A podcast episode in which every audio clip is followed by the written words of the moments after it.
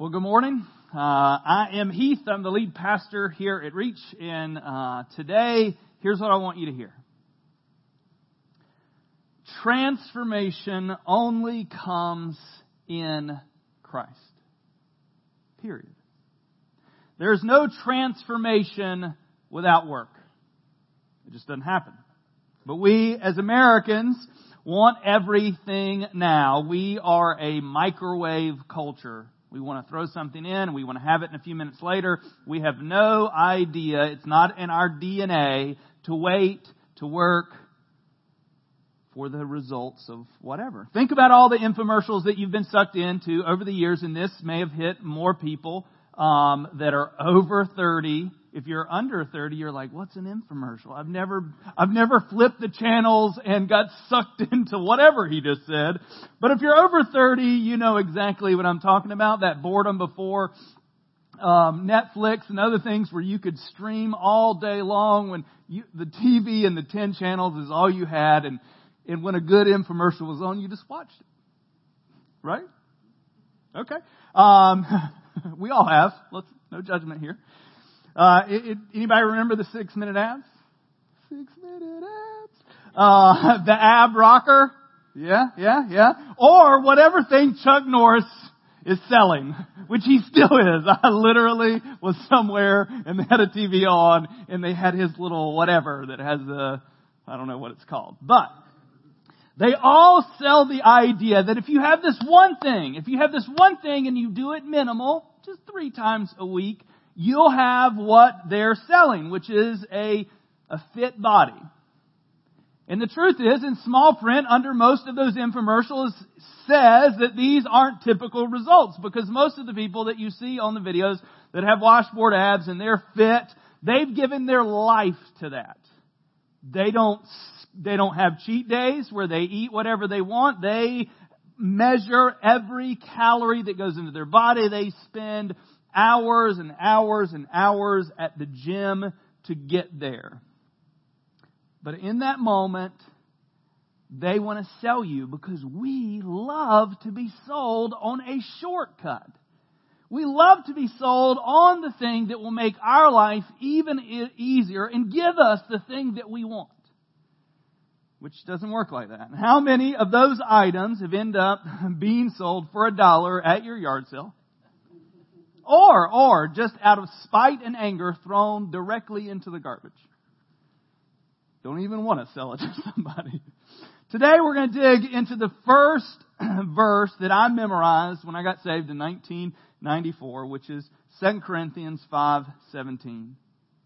Therefore, if anyone is in Christ, he is a new creation. The old has passed away. Behold, the new has come. There is but one thing that will transform you, and his name is Jesus. The question is, and this is the challenge that I give you this morning, is do you believe it?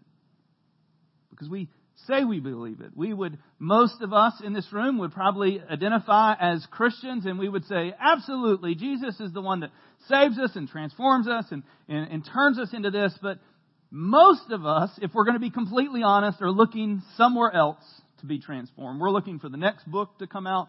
We're looking for the 6-minute devotional.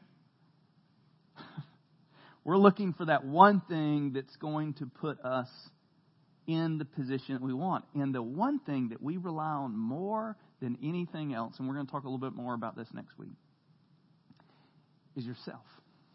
But you were like, oh, but Heath, I have to do it. I have to be the one. Absolutely, but you cannot, will not ever transform yourself. You won't do it. I'm 44 years old, and I'm dumb enough to believe over and over again that it has changed. I can now fix myself. And over again, the Holy Spirit brings me back to the realization that it will only come through Him. Surrender. So let's pray. Lord, we need to be captured. Lord, we need our eyes opened. Lord, I pray that you would convict us of our indifference, of our doubt, and of our outright sin. Lord, I pray the hope of your transformation, the hope of being new, being made new as we journey with you, would encourage us, would motivate us, and would help us today surrender more fully to you, to your Spirit, to your will, and to your purposes. Lord, let your word speak this morning. We pray these things in Jesus' name. Amen. These words that I'm going to read today are for you. Whether you have surrendered to Jesus decades ago, or if you aren't really convinced about this infomercial, because I'm selling today, but I'm selling something that actually works. These are for you. Paul loved these people. This is Paul writing to the church of Corinthians in 2 Corinthians. He wanted them to have the one thing that was worth having, the one thing that was worth surrendering everything. And what I love about letters like this, he wrote to a church that wasn't fully getting it, which gives us hope. Because I think sometimes when we walk in these doors, and especially if we walked in these doors, and I use that loosely, not reaches doors, but like churches doors, and if you've walked in them for decades, you think, oh, I should be better.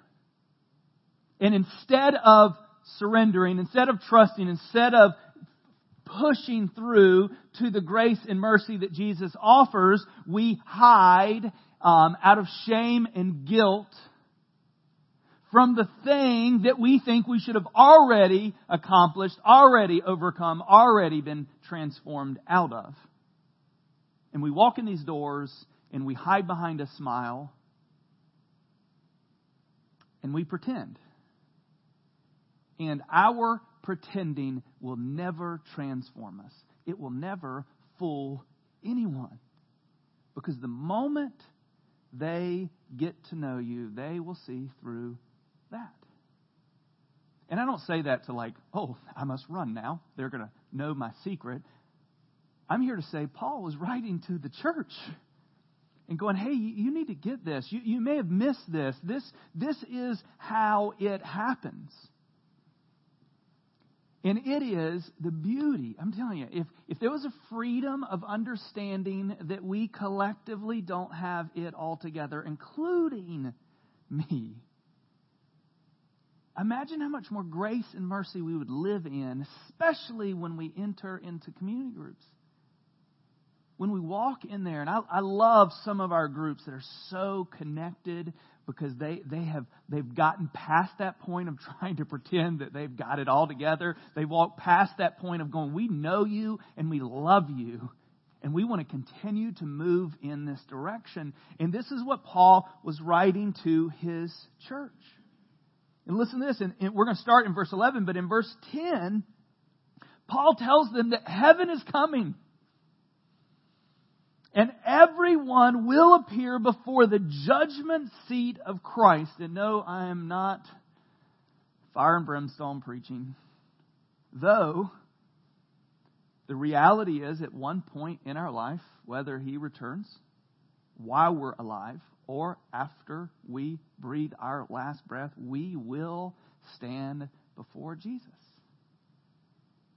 And he's going to ask you, who did you trust to transform you? And that we won't be able to lie like we can here and go, oh, we're trusting in Jesus. He'll know where our heart was. He'll know where we surrendered to. And then he says this in verse 10. It says, so that each one may receive what is due for what he has done in the body. Happening. Which is a wee bit terrifying if you play that out. And then he starts in verse 11, and you understand, I gave you 10 because I want you to understand why he starts here. In verse 11, it's going to be on the screen. It says, therefore, knowing the fear of the Lord, we persuade others, because they understand that heaven is coming. They understand that people's ability to say yes to Jesus will be taken away from them at one point.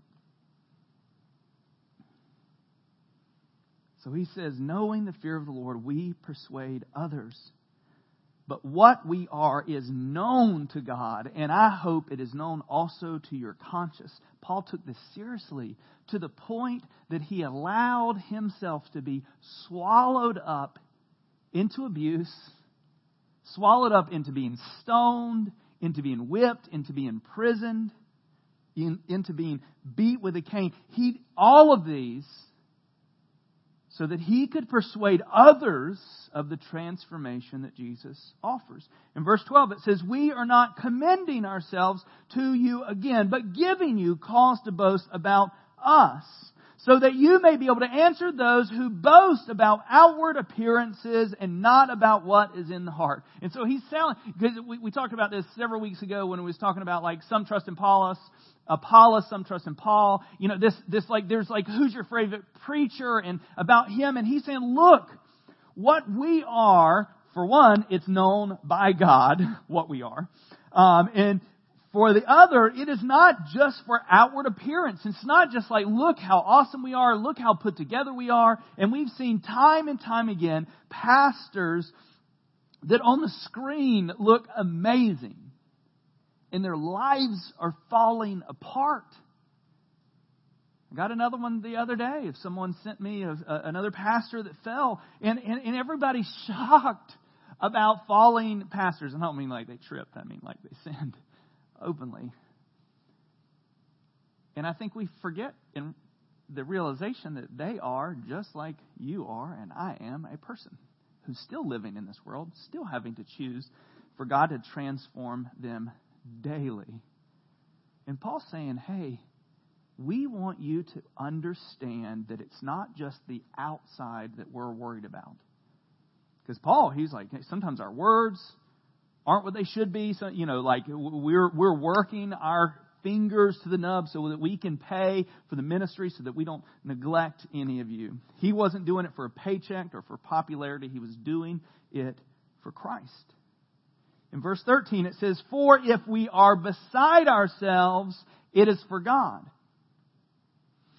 If we are in our right mind, it is for you. For the love of Christ controls us, because we have concluded this, that one has died for all, therefore all have died. Galatians 2:20, not on the screen, says, I am crucified with Christ. He's saying, the one, Jesus, has died. Therefore, all of those who surrender have died with him. In 15, it says, and he died for all, that those who live may no longer live for themselves, but for him, for their sake, died and was raised. See, regeneration, transformation moves us from self-centered to God-centered. I think one of the easiest ways to see how mature someone is in their faith is to look at their life. This is the clue. When we've moved out of it's all about me into, and I'm not talking about just fakely, like I'm all about you. You've met some of those people that are just like all about Jesus, but then the moment something happens, you know, it's like, ooh, we'll leave that right there. And I'm not talking about the time that you saw me, you know, get angry in the car. Like, I think car is a safe place as long as you're not running over anybody after the fact.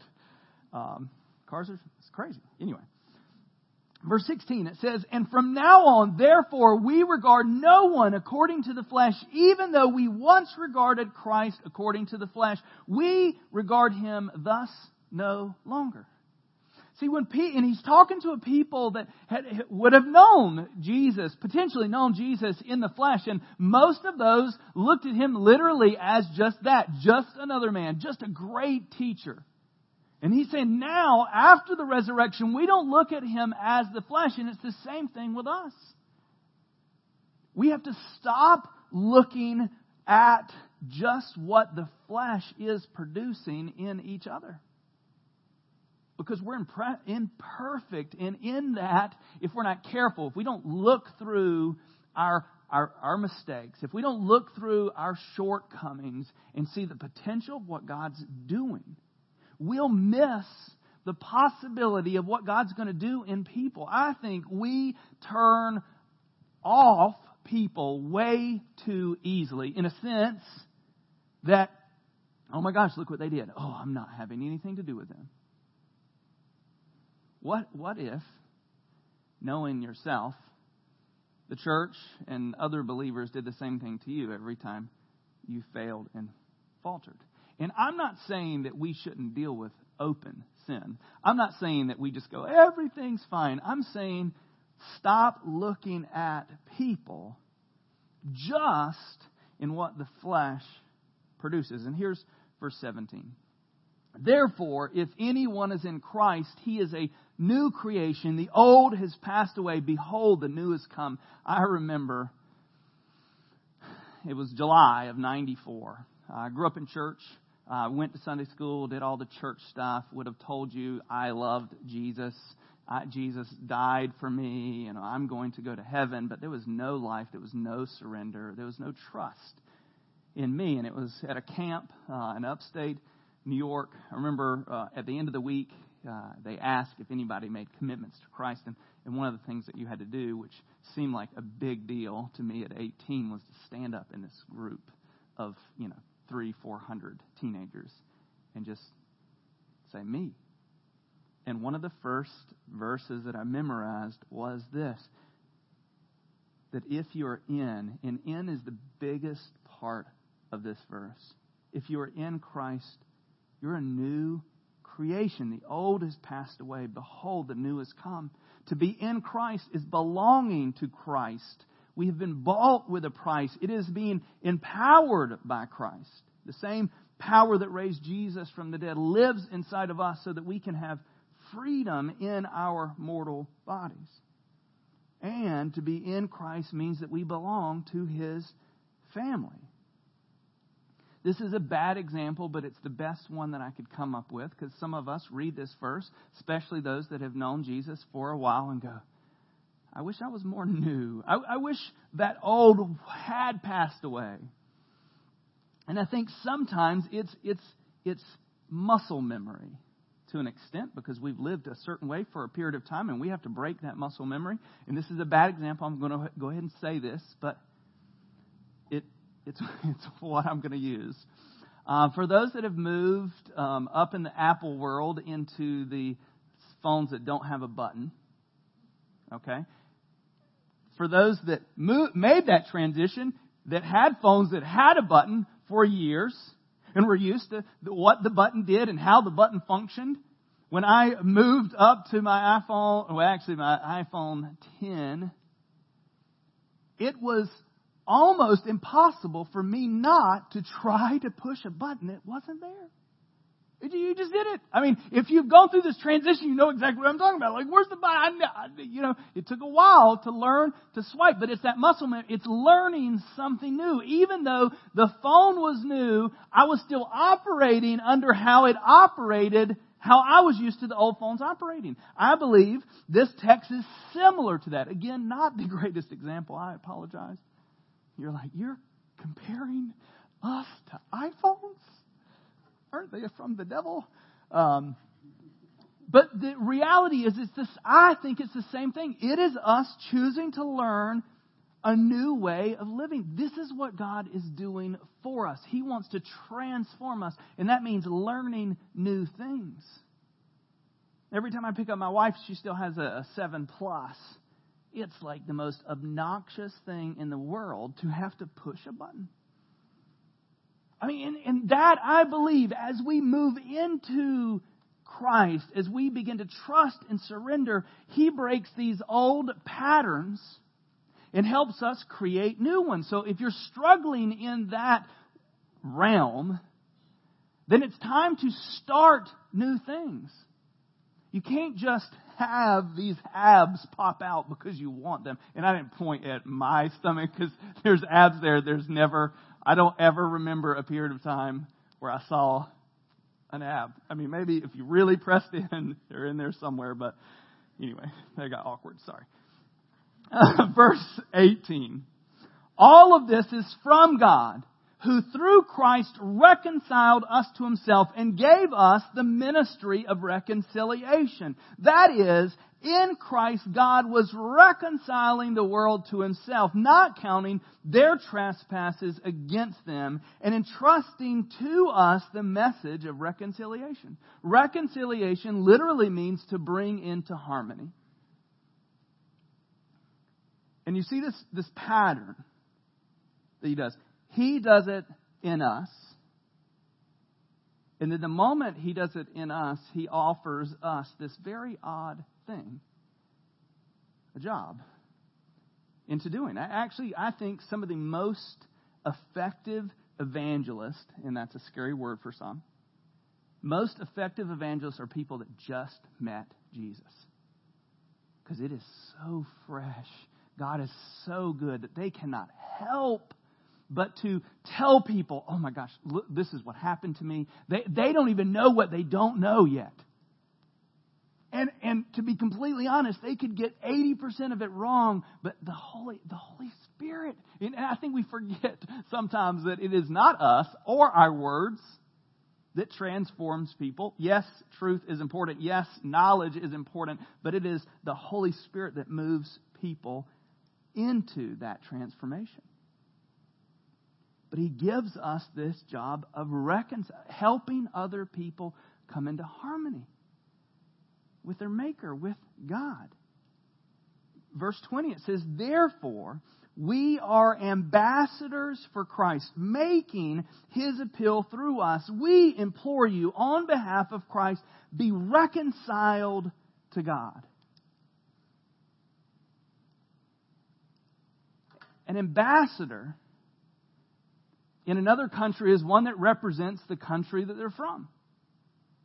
We are, the moment we say yes to Jesus, the moment we enter into that family, we become ambassadors for good or bad to the kingdom. We become the one who are pointing to how good God is, helping others come into harmony with God. Verse 21. It says, for our sake he made him be sin who knew no sin, that in him, also in, very important, in him we might become the righteousness of God.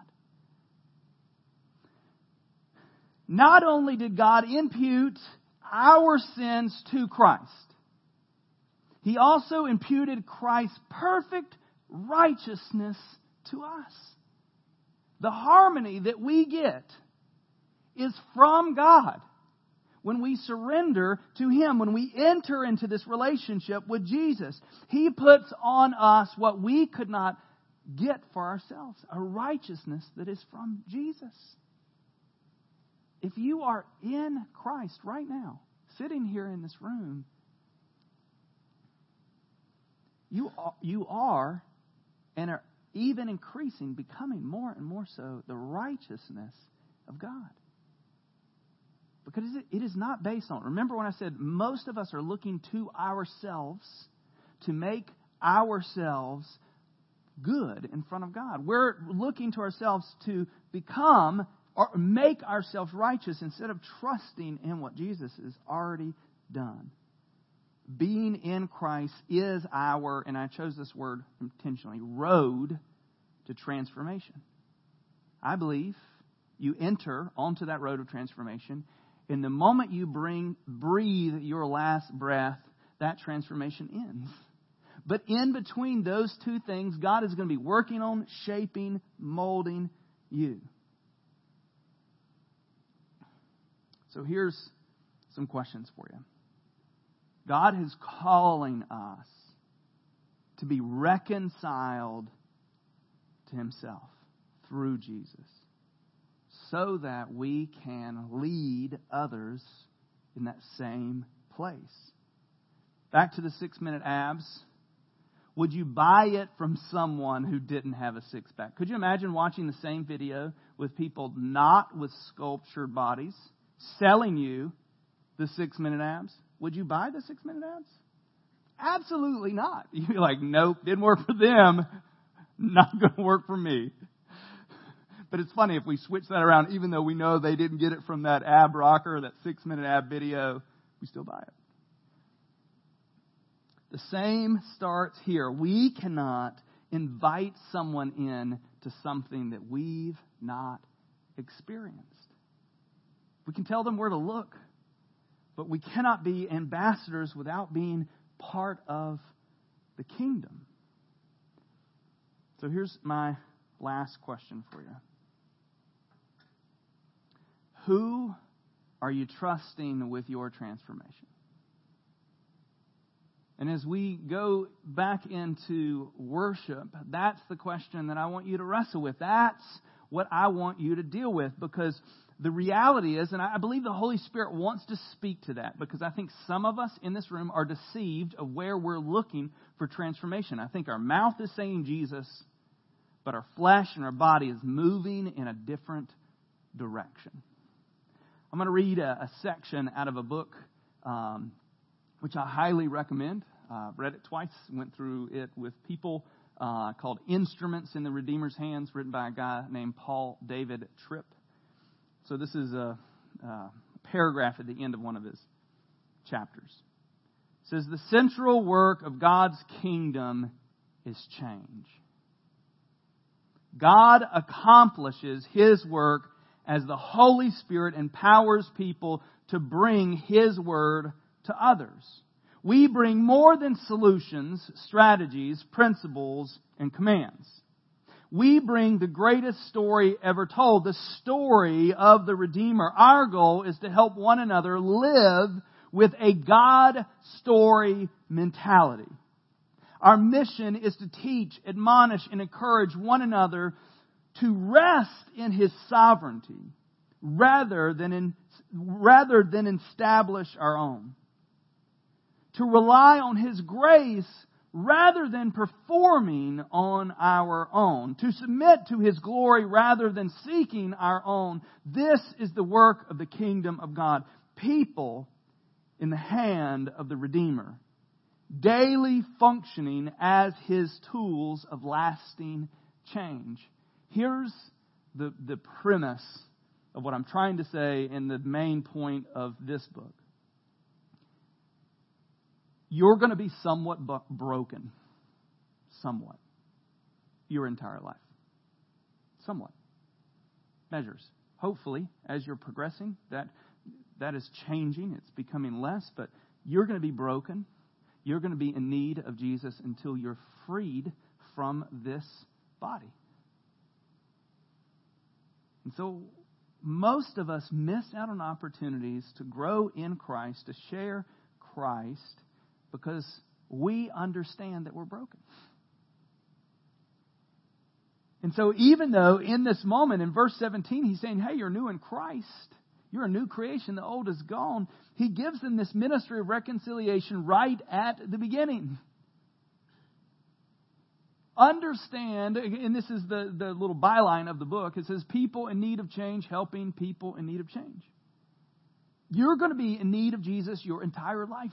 You're going to be in need of the power of the Holy Spirit your entire life. And as you live in that, even while you're broken, you have the capacity and the ability to speak truth to others. Because you're not trusting in you. You're not going to someone and say, if you do what I did, if you 6 minutes a day. That was weird. Sorry. You're telling them and pointing them back to the one who brings the transformation. I'm going to invite our worship team back up. I want to pray for us. I want us to ask, who are we trusting in for our transformation? Answer that question. That's all I really want for you today. I want you to answer that question and then deal with its implications. Let's pray. Jesus, Lord, we are, I am lost without you. We are literally jars of clay. But you've chosen your people to carry your message. It's not the broken pieces on the outside that matter. It's the message and the spirit that lives inside. So, Lord, I pray that this morning, Lord, that we would acknowledge who we're trusting in. And if it's not you, Lord, I pray that you whisper your words of love and affirmation and appeal to come, to live in, to abide. Lord, I pray that you would transform us, so that it would first impact our family and then every circle of influence after that. Help us be reconciled day in, day out to the Father. Lead us to life. And Lord, pour out your Spirit on us today. We pray these things in Jesus' name.